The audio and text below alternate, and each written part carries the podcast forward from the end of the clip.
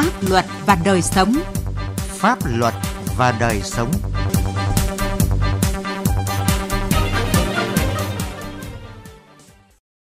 Xin kính chào quý vị và các bạn. Chương trình Pháp luật và đời sống hôm nay có những nội dung sau. Cảnh báo tình trạng xâm hại trẻ em trên môi trường mạng. Ngăn chặn bạo lực và xâm hại trẻ em trên mạng, một số khuyến nghị. Mời quý vị và các bạn cùng nghe. Pháp luật đồng hành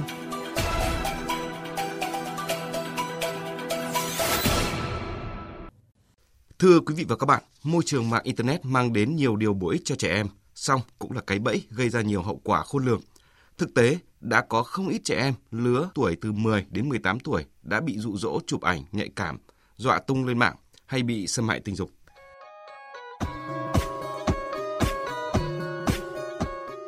Rất thích tạo clip đăng lên TikTok, Nguyễn Anh Thư, học sinh lớp 7 một trường trung học cơ sở quận Cầu Giấy, thành phố Hà Nội, dành khá nhiều thời gian lên mạng Internet để xem và theo dõi những tài khoản mình ưa thích. Quá trình tham gia mạng xã hội, anh Thư đã vô tình phải xem những clip, hình ảnh không phù hợp với lứa tuổi học trò. Có những cái thông tin không phù hợp với lứa tuổi của chúng con những cái quảng cáo đấy thì nhiều thì sẽ là những cái người mà ăn mặc hở hang và nói những cái ngôn từ không phù hợp với như là lứa tuổi của con ảnh hưởng đến suy nghĩ và tư duy của, của chúng con Từng tư vấn cho nhiều trẻ bị xâm hại, bà Phan Thu Hương, chuyên gia tư vấn bảo vệ trẻ em, chia sẻ về trường hợp trẻ bị xâm hại. Trẻ cũng còn rất nhỏ thôi, mới chỉ 12 tuổi. Trẻ có chơi game trên mạng à, và bị bạn chơi game hack nick. À, và khi mà trẻ muốn lấy lại nick thì ờ, cái người đó đã yêu cầu trẻ quay những clip nhạy cảm với bộ phận vùng kín à, để mà ép trẻ phải ờ, cung cấp sau đó thì mới trả lại nick.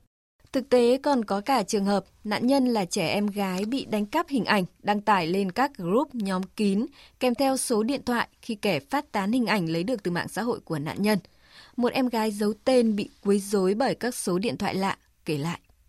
Hình ảnh của em được phát tán trong một cái group trên nền tảng Telegram mà cái group có đến hơn 120.000 người. Trong đấy thì cái người phát tán hình ảnh của em nói cái kiểu xúc phạm xong rồi một loạt những người ở bên dưới thì nói như kiểu là ở đâu đấy rồi có thêm hình ảnh không rồi biện đặt hoàn toàn là gã hai tuần mới được các thứ nói chung là còn nói những cái câu nó rất là tục tĩu rất sốc Hậu quả để lại của những vụ việc trẻ em tiếp xúc với thông tin xấu độc bị bắt nạt xâm hại trên môi trường mạng có thể nặng nề hơn nhiều so với việc bị xâm hại trong cuộc sống thực. Bởi khi những hình ảnh của nạn nhân bị đưa lên mạng thì đó sẽ là vết tích lưu lại suốt cuộc đời, không thể can thiệp, tháo gỡ hết.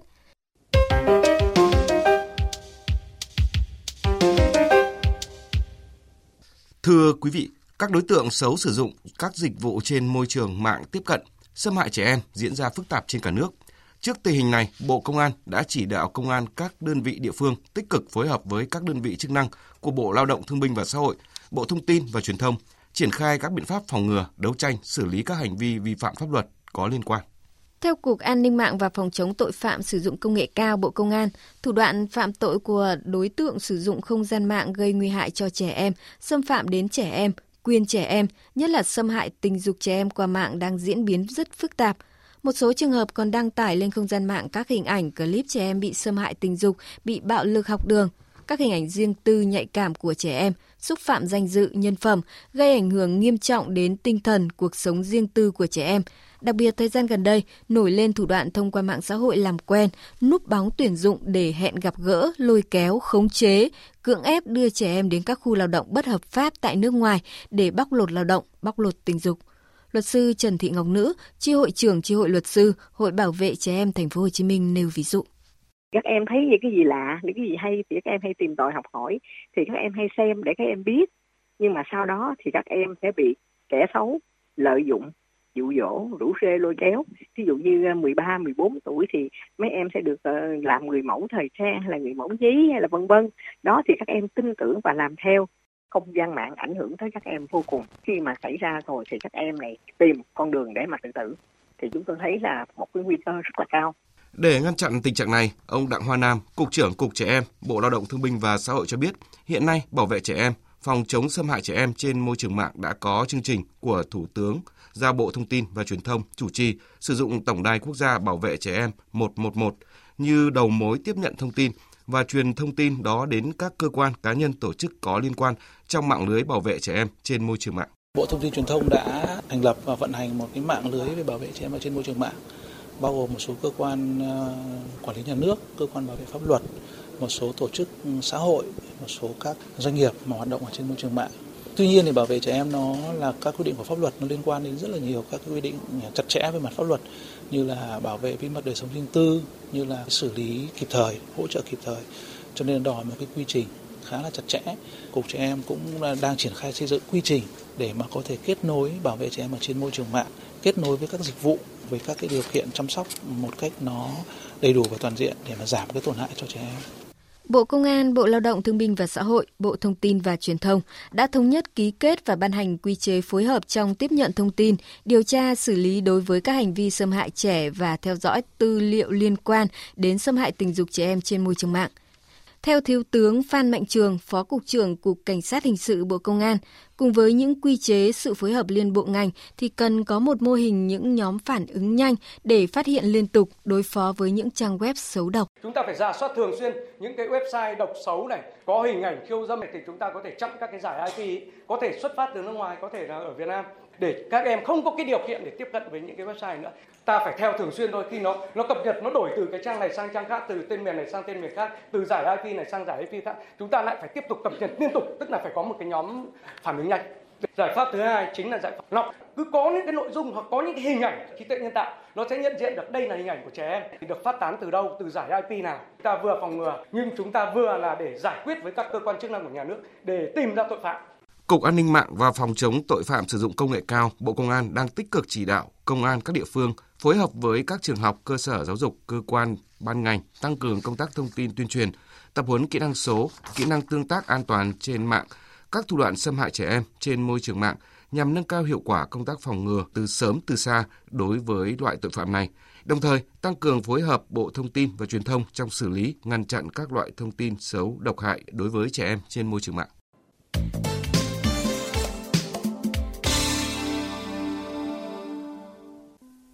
Thưa quý vị, thưa các bạn, có rất nhiều nguy cơ xâm hại trẻ em trên môi trường mạng mà chúng ta không thể lường hết được. Vậy pháp luật đã có những biện pháp bảo vệ trẻ em như thế nào và cần hoàn thiện ra sao trong thời gian tới? Đây là nội dung phóng viên Đài Tiếng Nói Việt Nam phỏng vấn luật sư Nguyễn Văn Tú, giám đốc công ty luật Fancy, đoàn luật sư thành phố Hà Nội. Mời quý vị và các bạn cùng nghe. Thưa luật sư Nguyễn Văn Tú ạ, Internet là môi trường ảo nhưng để lại những cái hậu quả đau lòng thật cho trẻ em, gia đình và người thân trẻ em bị xâm hại trên môi trường mạng thì có được xem là một vấn đề đáng báo động hay không ạ? Thưa luật sư Nguyễn Văn Tú. Thực ra thì à, vô cùng đáng báo động, tôi phải dùng một cái từ là như vậy. À, môi trường mạng hiện nay đang là một cái môi trường mà những cái tội ác, ừ, những cái tội phạm mà người ta coi là một cái cái môi trường rất là màu mỡ để họ có thể thực hiện được những hành vi phạm tội đấy trong khi đó một người mà có thể thạo về mạng. À, không cần phải đi đâu xa. Trước mặt mình chỉ có một máy tính và một bàn phím thôi đã có thể khai thác được rất nhiều cái dữ liệu. Cái dữ liệu đầu tiên mà họ khai thác được đấy là dữ liệu về mặt hình ảnh. Dữ liệu thứ hai là những status cảm xúc. Dữ liệu thứ ba là những số điện thoại. Còn những bậc phụ huynh hay những gia đình còn có thể cung cấp thêm cả những hồ sơ vừa mới rất là nóng vừa mới xảy ra của cái sự kiện trong đời của mình ví dụ như hôm nay con mình được thử giải thưởng gì đó, hay là gặp một cái khó khăn nào đó trong cuộc sống, cái môi trường mạng hiện nay đang là một cái kho dữ liệu vô cùng dồi dào và phong phú. Thế thì khai thác nó, người tốt thì ít, mà người xấu, khai thác nó theo những cái cách thức của người xấu thì rất nhiều. Cho nên phải dùng một từ là cái nguy cơ, cái tác hại và cái tính báo động phải bảo vệ trẻ em trên môi trường mạng là vô cùng cần thiết và vô cùng báo động tôi muốn dùng một từ này như vậy Vậy thì những cái biện pháp mà chúng ta đang triển khai để bảo vệ trẻ em trên môi trường mạng thì theo ông đã được kịp thời và đầy đủ hay chưa? À, về mặt uh, nhà nước thì uh, pháp luật thì cũng khá là kịp thời. À, chúng ta cũng thấy là trong khoảng 5 năm trở lại đây à, quốc hội và tất cả bắt đầu là từ các cấp ngành bên dưới tổng hợp sau đó báo cáo đề xuất thì quốc hội đã đưa vào chương trình làm luật chúng ta thấy trong khoảng thời gian gần đây quốc hội đã quan tâm rất là thích đáng cho ra đời một số cái văn bản luật vô cùng quan trọng như là luật an ninh mạng, luật tiếp cận thông tin hay là luật trẻ em. Ừ, trong lĩnh vực trẻ em thì có luật trẻ em. Trong về nền trên nền chung thì chúng ta có hai cái luật là luật an ninh mạng và cái luật tiếp cận thông tin. À, Quốc hội rất quan tâm và sự quan tâm là kịp thời, thích đáng. Nhưng Ờ, ờ, tất cả những cái giải pháp cụ thể trong luật thì do như tôi nói, cái hạ tầng của chúng ta, các báo cáo của chúng ta nó chưa thực sự là đầy đủ, chưa thực sự có điều kiện để có thể làm được. Cho nên nó mới gặp những cái khó khăn trong những cái khâu kỹ thuật cụ thể. Thế còn sự quan tâm của nhà nước là kịp thời, chủ trương là kịp thời và hành động cũng là nhanh chóng. Nhưng các giải pháp kỹ thuật thì đúng là phải nhờ đến các chuyên gia và cả một cái hệ thống hạ tầng của xã hội cùng đồng bộ chạy theo thì cái yếu tố đấy là chúng ta chưa làm chưa làm được Vâng ạ. Cái vấn đề thứ hai nữa là vấn đề tuyên truyền. À, truyền thông cũng đã vào cuộc rất là mạnh mẽ.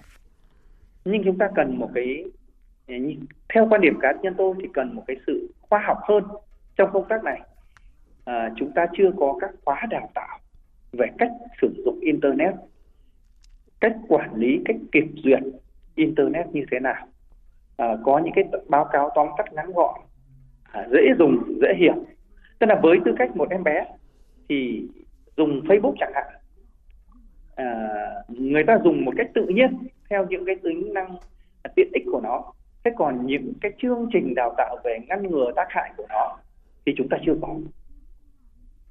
Không có một cơ quan nào uh, xây dựng những cái chương trình đó và triển khai nó một cách uh, có khoa học đồng bộ để giúp các bậc phụ huynh giúp những người dùng nói chung từ người lớn đến trẻ em là có cái phương pháp thì cái này phải đòi hỏi à, cái đội ngũ chuyên gia à, về về về internet hỗ trợ thì cái phần này là chúng ta đang chưa làm được. Vâng. Vậy thì trong quá trình hoàn thiện pháp luật về bảo vệ trẻ em trên môi trường mạng thì chúng ta cần lưu tâm những vấn đề gì ạ? Đặc biệt là việc thiết kế một cơ chế phòng chống hiệu quả hay là những biện pháp tố tụng để bảo vệ kịp thời và hiệu quả trẻ em khi có vi phạm xảy ra, thưa luật sư? đối với cái tội phạm mạng thì uh, qua đấu tranh ấy, thì chúng ta lại chưa thấy có những cái tội uh, không phải chưa thấy mà thống kê thì thấy uh, những cái tội phạm mạng mà có tổ chức chặt chẽ và lớn thì thì thì chưa nhiều lắm. Những cái tội phạm mà xâm hại trẻ em hay là xâm hại một số tội phạm khác thì hầu như lại là một số cái tổ chức nhỏ lẻ. Và những, phải nói là cũng có những cá nhân có cái năng lực à, à, năng lực hơi đặc biệt. Tức là họ rất rất thạo cái máy tính, rất thạo cái internet và họ đã khai thác được cái dữ liệu người dùng sau đó thì họ triển khai những cái ý tưởng phạm tội. Thế thì những tội phạm nhỏ nói theo ngôn ngữ nghề của chúng tôi là những cậu nhóc những chú nhóc phạm tội à, rất nhiều. Phải nói là nhan nhản bắt không sao hết được. Rất nhiều.